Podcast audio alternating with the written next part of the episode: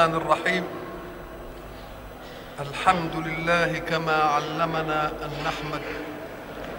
وصلى الله وسلم على خير خلقه سيدنا محمد وبعد. فقد انتهينا في اللقاء السابق عند قوله سبحانه. ما يود الذين كفروا من أهل الكتاب ولا المشركين أن ينزل عليكم من خير من ربكم والله يختص برحمته من يشاء والله ذو الفضل العظيم. حسد أهل الكتاب والمشركين من أهل مكة لرسول الله صلى الله عليه وسلم أن الله اختصه بأن ينزل عليه الرحمة في منهجه للخلق وحسدهم للمؤمنين أن يسبقوا إلى هذا الخير. وقد دلنا الله كما قلنا في اللقاء السابق ان ما نزل من السماء خير. وهم لا يودون أن ينال الناس خيرا. واختصاص بالرحمة. وهم أصحاب الدعوة العريضة الذين يدعون فيها أنهم شعب الله المختار. ويختص الله المؤمنين بالفضل وبالفضل العظيم. فلئن خصهم زمن موسى بفضل فقد خصهم الله في زمن محمد بفضل أعظم منه. فلم ينتقلوا من فضل إلى فضل مساو ولكن إلى فضل خير من الفضل الذي كان. فهب أنهم يدعون أنهم آمنوا بموسى واكتفوا بذلك الإيمان. فقد قال الله ردا عليهم قوله سبحانه ما ننسخ من آية أو ننسها نأتي بخير منها أو مثلها. فإذا كانوا قد تعصبوا ولو للإيمان بموسى بحق فإن ما جاء به محمد صلى الله عليه وسلم في زمن محمد صلى الله عليه وسلم خير مما جاء به موسى ليكون في زمن محمد صلى الله عليه وسلم. فليس معنى ذلك أننا نتهم ما جاء به الرسل السابقون بل كان الرسل السابقون في أزمانهم خيرا. والرسول الذي جاء خاتما ومسكا للختام خير من الخير كله. اذا فلن ينتقلوا إلا إلى خير. وفيما تتفق فيه الرسالات يكونون قد نقلوا إلى مثل الخير في العقائد. ولكن يزيدون قضية منهج الحياة والأقضية التي تعاصر محمدا صلى الله عليه وسلم. فهناك في الرسالات أمور مشتركة. لا فرق فيها بين رسول ورسول. وهي قضية العقيدة الإيمانية بإله واحد. له الكمال المطلق سبحانه في ذاته وسبحانه في صفاته وسبحانه في أفعاله. كل ذلك قدر الرسالات فيه مشترك. ولكن الحياة بتطوراتها تحدث فيها أقضية لم تكن موجودة أولا. فالذي يأتي بعد لا بد أن يواجه الأقضية الجديدة. فإذا ما قلنا تستمر رسالة بقيمها العقدية فإنها لن تستطيع أن تواجه بأقضية الحياة التي يتأتى بها العصر. إذا فكان ولا بد من أن تنسخ آية آية. لا يقولن واحد أبدا أن قول الله ما شرع لكم من الدين ما وصى به نوحا والذي أوحينا إليك وما وصينا به إبراهيم أنه ليس لمحمد صلى الله عليه وسلم أن يزيد في دينه على ما كان من أيام نوح وإبراهيم ومن سبقه من الرسل. نقول له لا لا يأتي بشيء زائد في أمر يتعلق بالأمر الثابت وهو أقضية العقيدة كلها. أما ما يتعلق بأقضية الحياة التي تجد وبأحكام الله في الحركة وما يمكن أن يكون فيها من توسعات فذلك جاء به محمد صلى الله عليه وسلم ليغطي شيئا لم يكن موجودا ساعة هؤلاء الرسل. الحق سبحانه وتعالى يقول ما ننسخ من آية أو ننسها كلمة ننسخ معناها نزيل آية عن حكم كانت موجودة لتؤيده وتطلبه ونأتي بآية أخرى بدلها. كما يقال نسخت الشمس الظل الظل كان موجودا فجاءت الشمس فمحت الظل وحلت محله. يقال نسخت الكتاب. أي نقلته من من أم إلى شيء آخر. تقول مثلا التناسخ الذي يقول عليه تناسخ الشيء. نسخ, نسخ الشيب الشباب. يعني ذهب الشيب ذهب الشباب وحل مكانه الشيب. تلك هي مادة الإيه؟ مادة النسخ. أو ننسها تأتي بمعان. ننسها بمعنى نجعلك تسهو عنها وتغفل فتضيع أو نتركها إلى غيرها. نقول العلماء حين اختلفوا في هذه المسألة أقول دائما العلماء حين يختلفون فجهة الاختلاف يجب أن تكون منفكة لأنني أجل عقول علماء أن تختلف في أمر واحد. إلا أن واحدا يلحظ ملحظا وغيره يلحظ ملحظا آخر وكلاهما يريد الحق. إلا أن هذا لا يذكر قضية ذاك ساعة استنباط الحكم. فنأتي للعلماء نقول النسخ في القرآن. قوم يقولون لا نسخ في القرآن أبدا. لماذا؟ نسألهم لماذا؟ قالوا لأن النسخ بداء على الله. معنى بداء على الله يعني إيه؟ يعني إيه بداء على الله؟ علشان نشوف الحكم ده. لأنهم يقولون النسخ بداء والبداء على الله محال. يبقى النسخ محال. نتفق معهم في القضية. البداء محال على الله. ولكن نختلف معهم في الصغرى الأولى القضية الأولى. وهي النسخ بداء. نقول له ما معنى بداء؟ البداء هو أن تأتي بحكم ثم يأتي التطبيق فيثبت قصور الحكم عن مواجهة القضية فتعدل الحكم. كأنه بدا لك شيء جديد في القضية فعدلت الحكم. نقول لهم بهذا المعنى البداء محال على الله. البداء محال على الله. ولكننا لا نتفق معكم في أن معنى النسخ بداء. النسخ إزالة حكم. والمجيء بحكم آخر نقول له ساعة حكم الله الحكم أولا. هو عالم بأن هذا الحكم له وقت محدود. ينتهي الحكم عنده ليحل حكم جديد محل الحكم الأول.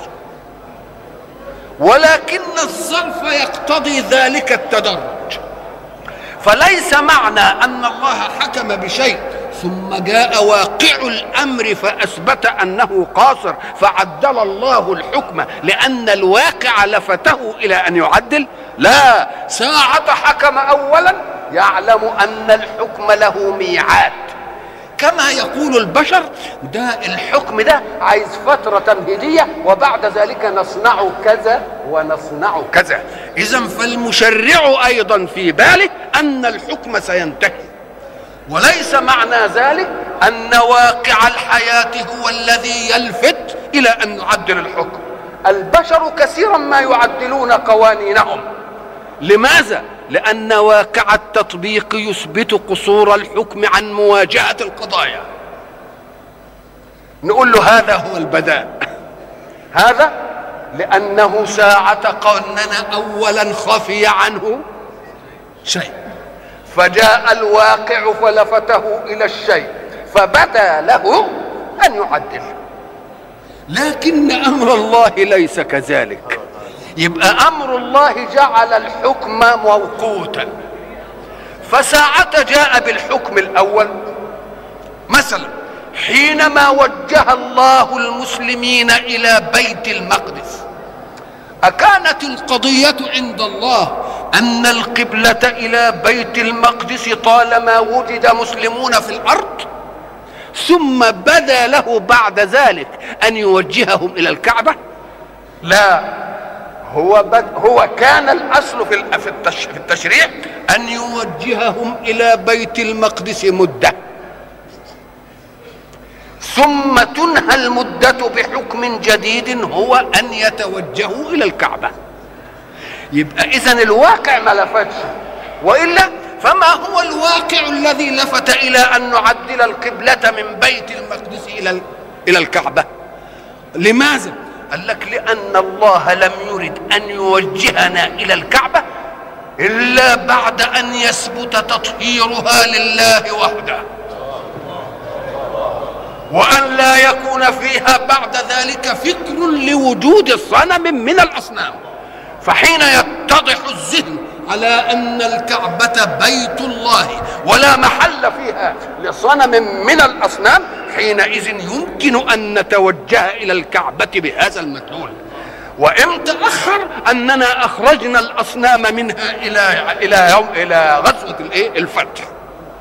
وأيضا فلأن الله أراد بالتوجه إلى بيت المقدس أولا أن يثبت أن الإسلام دين متعد إلى كل الأديان وأن بيت المقدس سيصبح من مقدسات ذلك الدين الجديد وأنه لا يمكن لأحد أن يدعي أن مكة للإسلام وبيت المقدس لغير الإسلام. لا إله إلا الله. فكلها للإسلام. ولذلك سرى برسوله صلى الله عليه وسلم من مكة إلى بيت المقدس.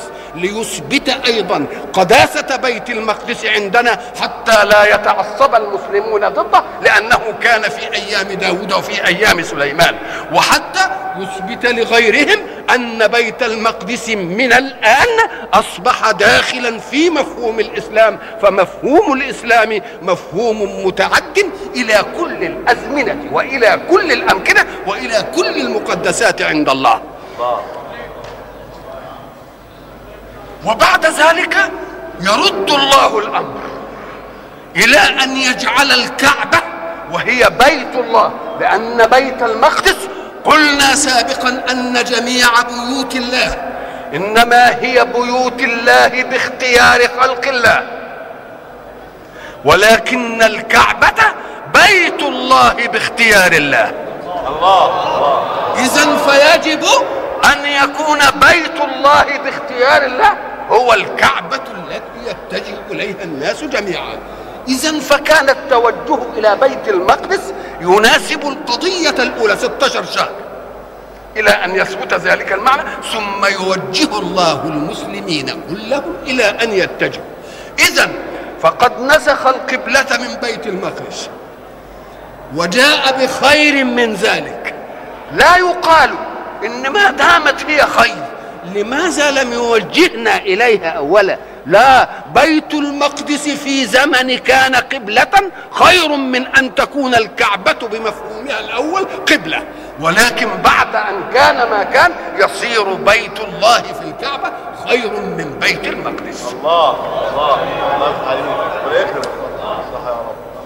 إذا فالحق يقول إن تعصبتم لنبي كموسى وصدقنا أنكم متبعون له وغرتم على موسى وعلى اليهودية من أن يجيء دين نقول لا ما ننسخ من آية أو ننسها نأتي بخير منها أو مثلها.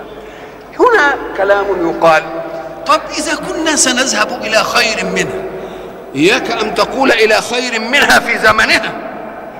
لا. لازم تلاحظ كل شيء بإيه؟ يعني لو. لو استمر الحكم الأول إلى زمان الحكم الثاني لكان نقصا في الخير.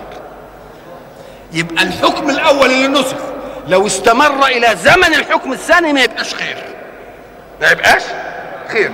طب اذا لو نقلتنا من شيء إلى خير منه هذا كلام معقول. لكن كيف تنقلنا إلى مثله؟ طب وما دام النقل لمثله يبقى فايدة النقل إيه؟ مفهوم الكلام أظن.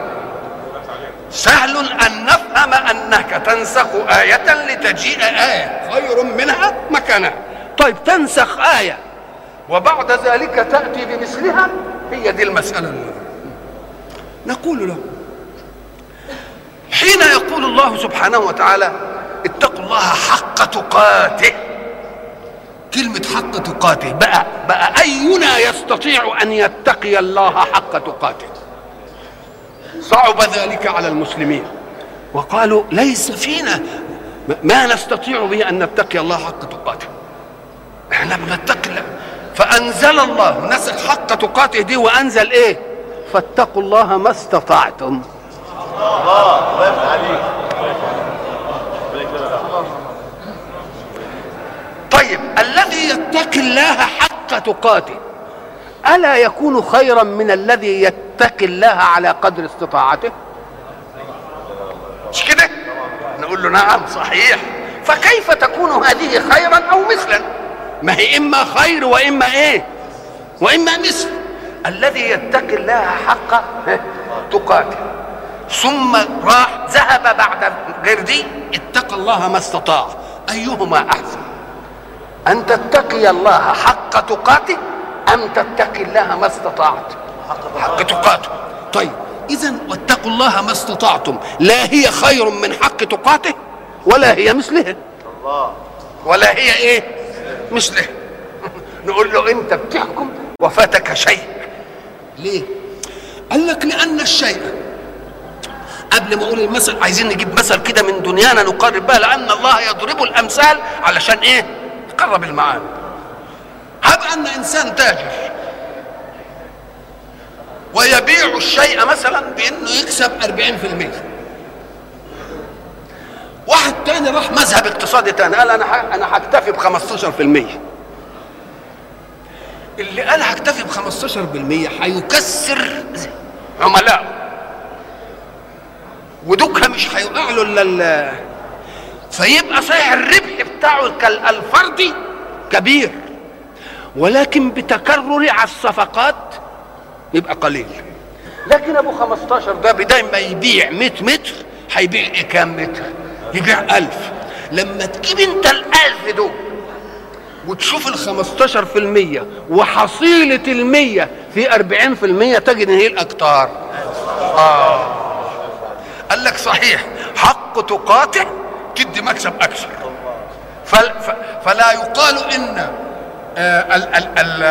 ما استطعنا مثلها ولا خير منها. لكن حق تقاته تستطيع أن تصنعها في كم حكم من أحكام الله. لا تستطيع أن تحمل نفسك على أن تتقي الله حق تقاته في كثير من مسائلك. إن استطعت في قضية تفلت منك كم قضية. لكن لما أقول لك اتقوا الله ما استطعت في الجميع تقوم الحصيلة اللي تيجي من الجميع دي تقوم تتعوض إيه يبقى اذا آه قد تكون المسألة خيرا إن نظرت إليها في الجزاء. ولكنها لا تكون خيرا إن نظرت إليها مبعثرة في قضايا الجزاء. فاذا يبقى من الأحسن إنك تتقي الله ما استطعت ولا لا. تتقي الله ما استطعت. هتديك إيه؟ لأنك تقدر على الاستطاعة في أشياء كثيرة. ولكن حق تقاته في أشياء قليلة. لما نجيب الحصيلة دي المجموع يبقى إيه؟ اتقوا الله ما استطعتم. توطي حصيلة إيه؟ أكتر مما تعطيه حصيلة الت... يبقى خير ولا مش خير؟ اذا فقد يكون العمل في ذاته معطيا وحده جزاء. ولكن من يقدر على أن يصنع ذلك في كل الجزئيات؟ فيخفف الله الحكم يقول لك ليشيع في كل جزئياتك. وما نقصك وما نقصك من غلو الفئة الأولى يجيئك من إيه؟ من تكرار الجزئيات في الفئة الإيه؟ الثانية. تبقى خير ده كلام طيب. طب ومثلها دي تيجي إزاي بقى؟ طب دي ومثلها. يبقى مثلها يبقى ملهاش لا طب ما كانت تفضل الأولى. قال لك لأنك لا تلحظ عملية التكليف وحدها. ولكن الحظ مع عملية التكليف ابتلاءات المكلف. ابتلاءات مين؟ المكلف. فيجي مثلا ما هي المشقة علينا؟ اذا فنقل الإنسان من شيء شاق إلى شيء أيسر. يبقى خير لأن دي عملياته هتبقى إيه؟ كتير. ولكن النقل إلى المثل نقوم نقول له طيب شوف كده. التوجه إلى بيت المقدس ثم توجهنا إلى الكعبة. أهنا مشقة أكثر من هنا؟ هي اتجاه وجه تبقى دي أصعب من دي ولا هم زي بعض؟ قد هي واحدة مش عملية مزاولة يعني مش العملية في الاتجاه هنا هتبقى صعبة وفي الاتجاه هنا هتبقى سهلة هي العملية إيه؟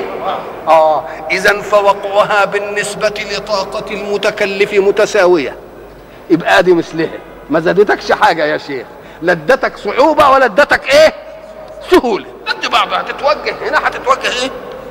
ولكن الحظ مع هذا ابتلاء المكلف لك بأن توجه وجهك حيث يريد. الله الله. يبقى إن, إن كانت مثلها هنا ومش هتدي تعب ولا مشقة ولا يسر ولا أي حاجة فيكفي أن تكون مؤتمرا بأمر الله يوجهك هنا فتتوجه ويوجهك هنا فتتوجه. ولا تقولش اشمعنى دي ومش اشمعنى دي. اذا فإذا نظرت إلى صعوبة التكليف في شيء وإلى سهولته في شيء فقد تأتي تك يأتي التكليفان مستويين في الأمر. فلا ذلك أصعب ولا ذلك أسهل. ويبقى إيه مثله ولا لا؟ آه مثله.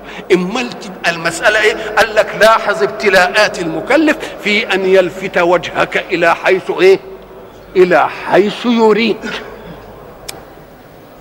يبقى اذا قول الحق سبحانه وتعالى ما ننسخ من آية ونجيب آية مطرحها نأتي بخير منها أو نأتي إيه؟ مثلها طيب كلمة أو ننسها ما كان يكفي ما ننسخ من آية نأتي بخير منها أو إيه؟ أو مثلها وتنتهي المسألة ننسيها يعني إيه؟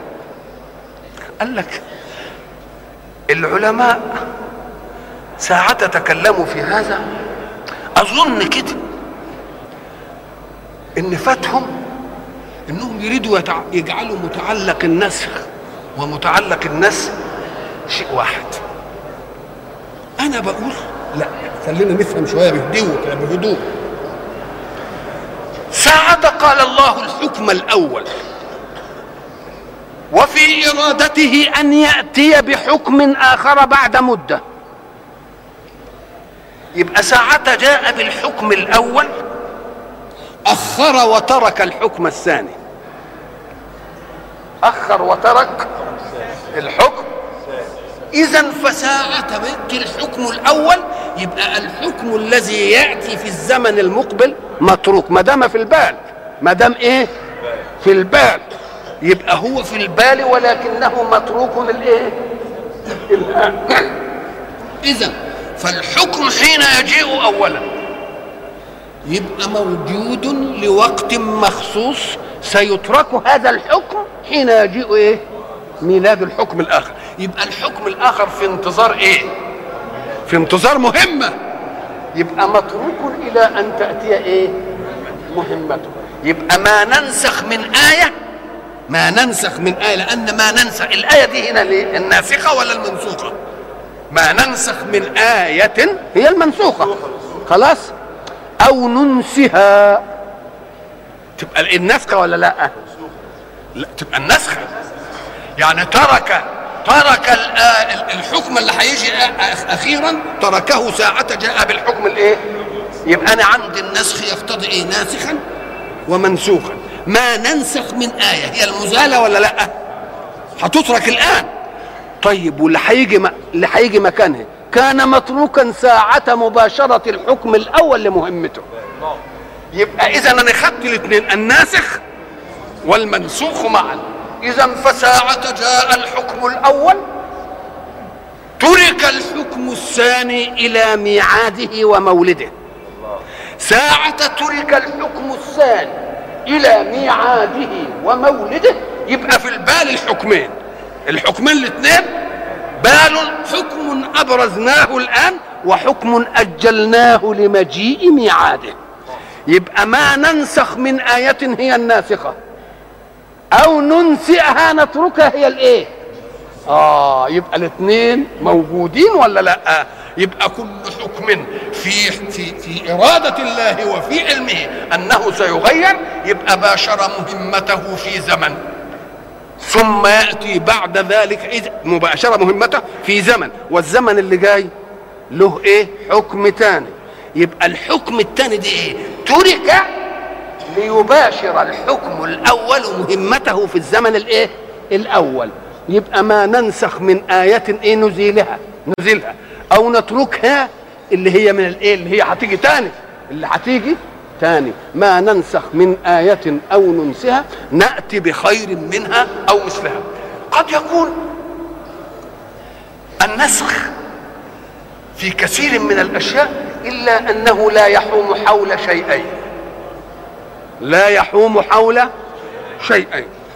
الشيء الأول أمور العقائد. ما يقالش الايه دي نسخت لأن العقيدة إيه؟ أمر ثابت لا يتغير من لسان آدم مبلغا عن الله إلى لسان محمد صلى الله عليه وسلم مبلغا عن الله. اذا فأبعد النسخ عن العقائد. وأبعد النسخ عن الأخبار. خبر. ربنا يعطينا خبر. أيعطينا الله خبرا ثم يقال نسخه وجاء بخبر جديد؟ لماذا؟ لأن الخبر أن تخبر بشيء واقع فإن صادف الحق يبقى صدق. وما دام الله قد أخبرنا أولا بخبر ووقع أيأتي بعد ذلك ليخبرنا بأنه لم يقع؟ لا يمكن في الواقع أن يكون واقعا وغير واقع. يبقى ما دام وقع وأخبرنا به يبقى مش ممكن أن يطرأ عليه إيه؟ نسخ. يبقى شيئان لا يحوم النسخ حولهما. الشيء الأول هو العقائد. الشيء الثاني هي الأخبار. يبقى إذا لا نسخ في العقائد ولا نسخ في الأخبار. إما يكون النسخ في إيه؟ النسخ في التكليفات.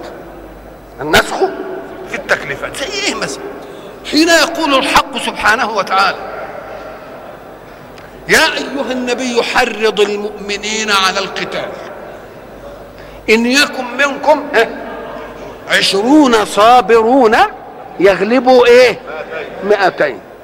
كأن ده المقياس الإيمان الدقيق بتاع حق تقاته. يبقى ساعة تدخل معركة والواحد من المؤمنين لم يكن في مقابل عشرة ويغلبهم يبقى أعرف إن ميزان حق التقاة مش إيه؟ مش مظبوط. ودي قضية شائعة في العقائد. لأن عندنا أن ربنا سبحانه وتعالى بإقبال العبد على فعل حسنة والحسنات دائما شاقة على النفوس يقوم يتغلب عليها ويعملها الله لا يقوم الحسنة بذات الحسنة إنما يقوم الحسنة بفضل المحسن. ما يديكش على قلبك. ولذلك قال الحسنة عندي بإيه؟ طب ما هي؟ تتقي حق التقاه يبقى ألزمت نفسك إلزام منهجي صح؟ يقوم يقول لك أنا هديك دي إيه؟ عشرة. أهو دخلت في معركة يا مؤمن لازم تغلب مين؟ تغلب عشرة. تغلب؟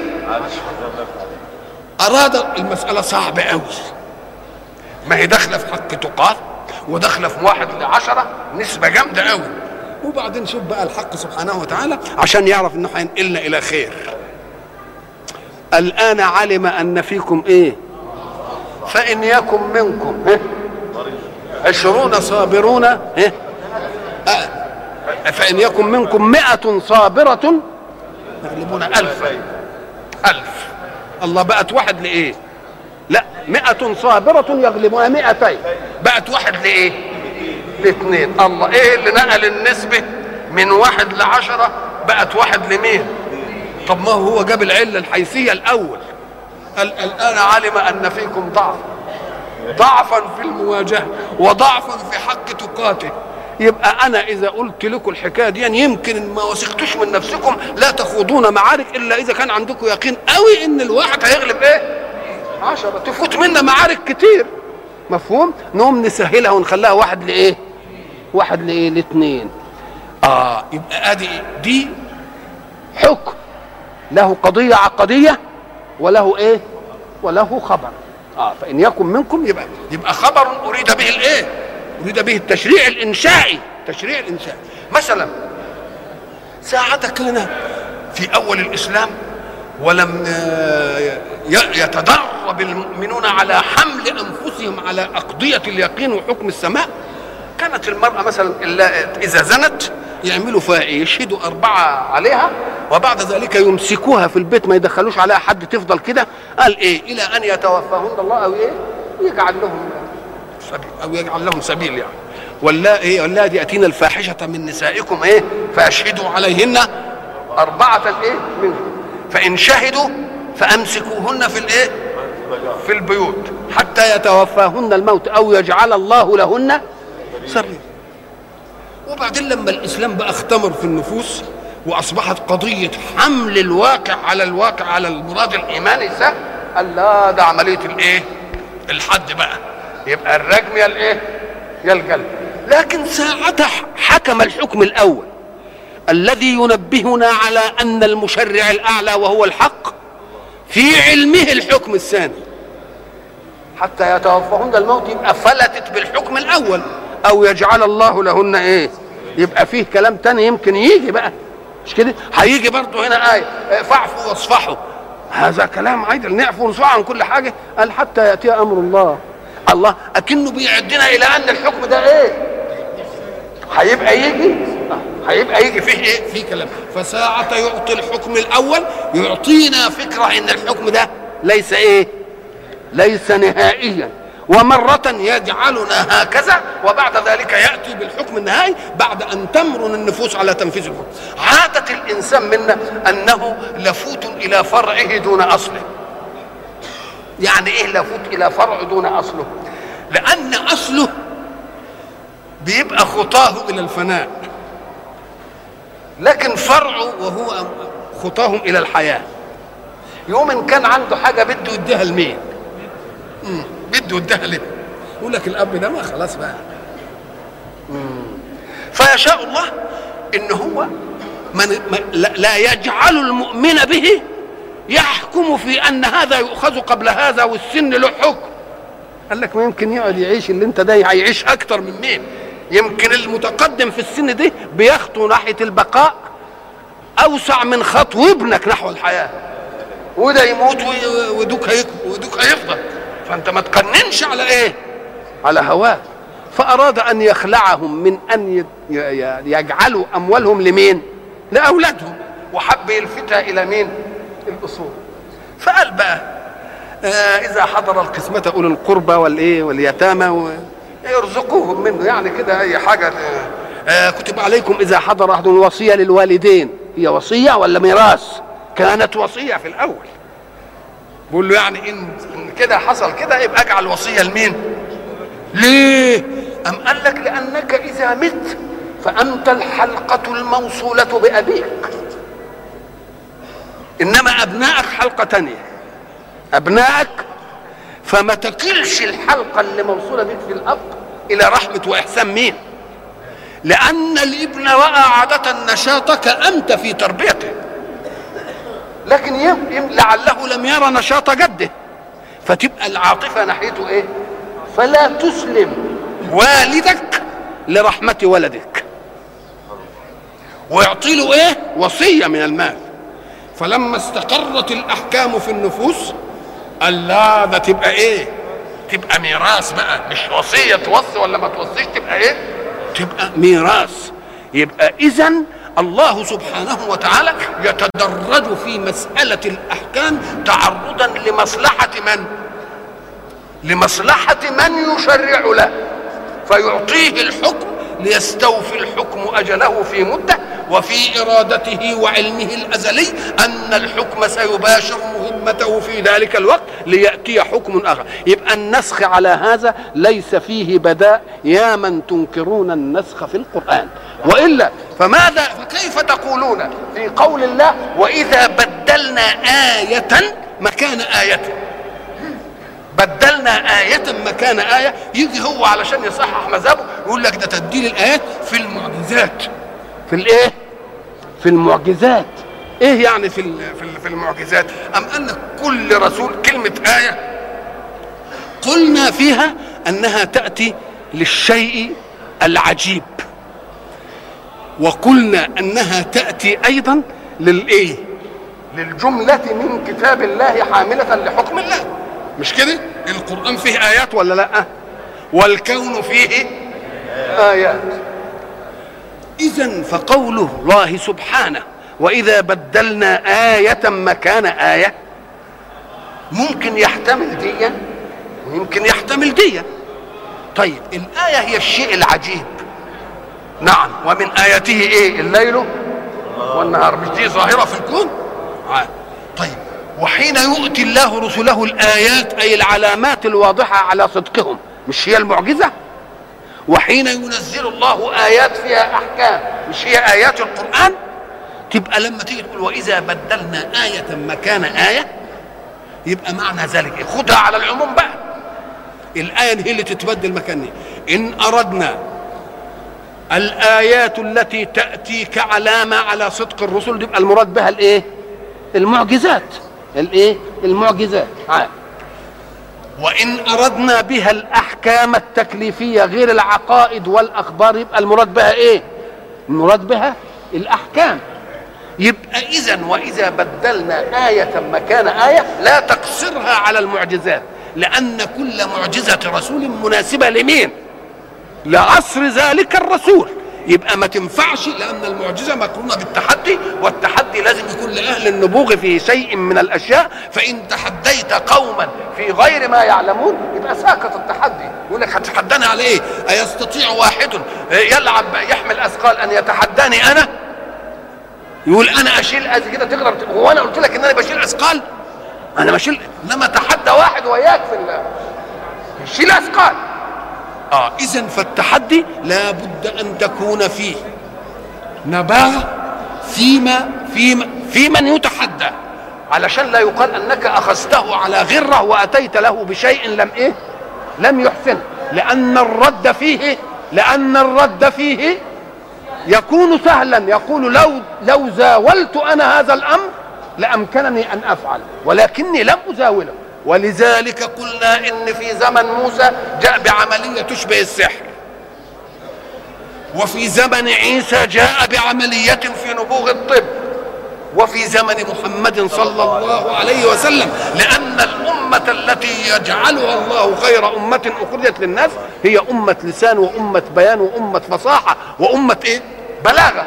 فلا بد أن يتحداها ويتحدى العالم كله بما في القرآن من أسبقية في الإخبار بأشياء لا تنشأ إلا بعد الإسلام بقرون متعددة. يبقى في إعجاز للعرب بأسلوبه وإعجاز لما في القرآن وفي محتويات إعجاز لكل الإيه؟ لكل الدنيا. اذا فقول الحق سبحانه وتعالى ما ننسخ من آية أو ننسها نأتي بخير منها أو مثلها. بعد ذلك يقول ألم تعلم أن الله على كل شيء قدير؟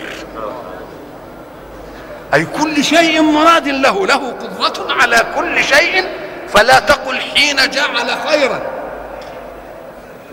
فلا تقل حين جعل خيرا في عصر أن ذلك هو قمة الخير. ولكن إذا جاء عصر آخر ستأتي قمة للخير غيره. لأن الله على كل شيء قدير يواجه كل عصر بما يحقق له الخير المناسب لوجوده ارتقائيا في ذلك العصر. ما ننسخ من آية أو ننسها؟ نأتي بخير منها أو مثلها وعرفنا لماذا مثلها. إيه الميزة؟ ألم تعلم أن الله على كل شيء قدير؟ ساعة يريد الله تقوية حكم لا يأتي به خبرا من عنده. ولكنه يأتي به سؤال ليقرر من يسأله بالخبر. هو اللي يقول. هو اللي يقول. كان ي... كان ممكن يقول إيه؟ ما ننسخ من آية أو ننسها. نأتي بخير منها أو مثلها في غير القرآن. نقول إيه؟ أن لأن الله على كل شيء قدير. خلاص وتنتهي المسألة. إنما هو راح موجه المخاطب. وقال له ألم تعلم أن الله على كل شيء قدير؟ إشراك المخاطب في قضية حكم من الأحكام يدل على ثقة المخاطب بأن الحكم أمر فطري يستطيع المخاطب أن ينطق به. مش نازل كده يعني. أبدا كما يكون فيه لجاج بينك وبين إنسان يدعي أنك لم تقم بحق. كان من الممكن تقول له أنا أعطيتك كذا وأعطيتك كذا وأعطيتك كلام من جهتك لكن أنت تقول له ألم أعطيك كذا. لا تقول ذلك إلا وعندك يقين أنه لن يستطيع أن يقول إلا نعم أعطيتك. فالتقرير هنا بال... وتقرير بإيه؟ كان يقدر يقول أعطيتك كذا ويؤدي. لا هو يجيب تقرير بالنفي. والله أنا أصلي ما عملتش وياك الشيء الفلاني. مش بيحصل كده؟ أصلا يا سيدي ما وستكش يوم ما حصل كذا ويوم يجي يستدرك كده وليك وسيته. هل أنت قلت له أنا وسيتك يوم كذا؟ ألم أواسي أنا أواسيتك يوم كذا؟ لا أنا ما واسيتكش يوم هو أنت قررت بمين؟ انت قررت بالمنفي. عشان ما يقالش إنك أنت بتوحي له بالإيه؟ بتوحي له بالإجابة. أنت جبت بالمنفي. والله يا سيدي أنت لك حق. اصلاني ما عملتش وياك كذا. يوم يخزف يقول لها عملت. هو اصلاني ما عملتش وياك كذا. واصلاني ما عملتش و... الله. أنت كان تقول له أنا عملت وياك كذا نقول له لا خليه هو اللي أنا بقرره بالمنفي. يبقى اذا دي ساعة ما بقول لك إيه؟ استفهام إنكاري أو استفهام تقريري. يعني كأنك تنكر أن ذلك لم يحصل. وما دام تنكر أن ذلك لم يحصل يبقى اثبت ولا لأ؟ لأن نفي النفي إثبات. أو أنت تقرره بالمنفي ليقول به ولا تأتي له بطريق الإثبات حتى لا يقال أنك إيه؟ توحي له بالإيه؟ بالجواب. ألم تعلم أن الله على كل شيء قدير؟ ثم يبدأ الآية التي بعدها بقوله ألم تعلم أن الله له ملك السماوات والأرض؟ الله. وما دام له ملك السماوات والأرض يبقى لا يمكن أن يخرج شيء عن كون الله عن إرادة الله. شيء عن كون الله لا يخرج عن إرادة الله وإلى لقاء آخر إن شاء الله نستكمل بقية الحديث.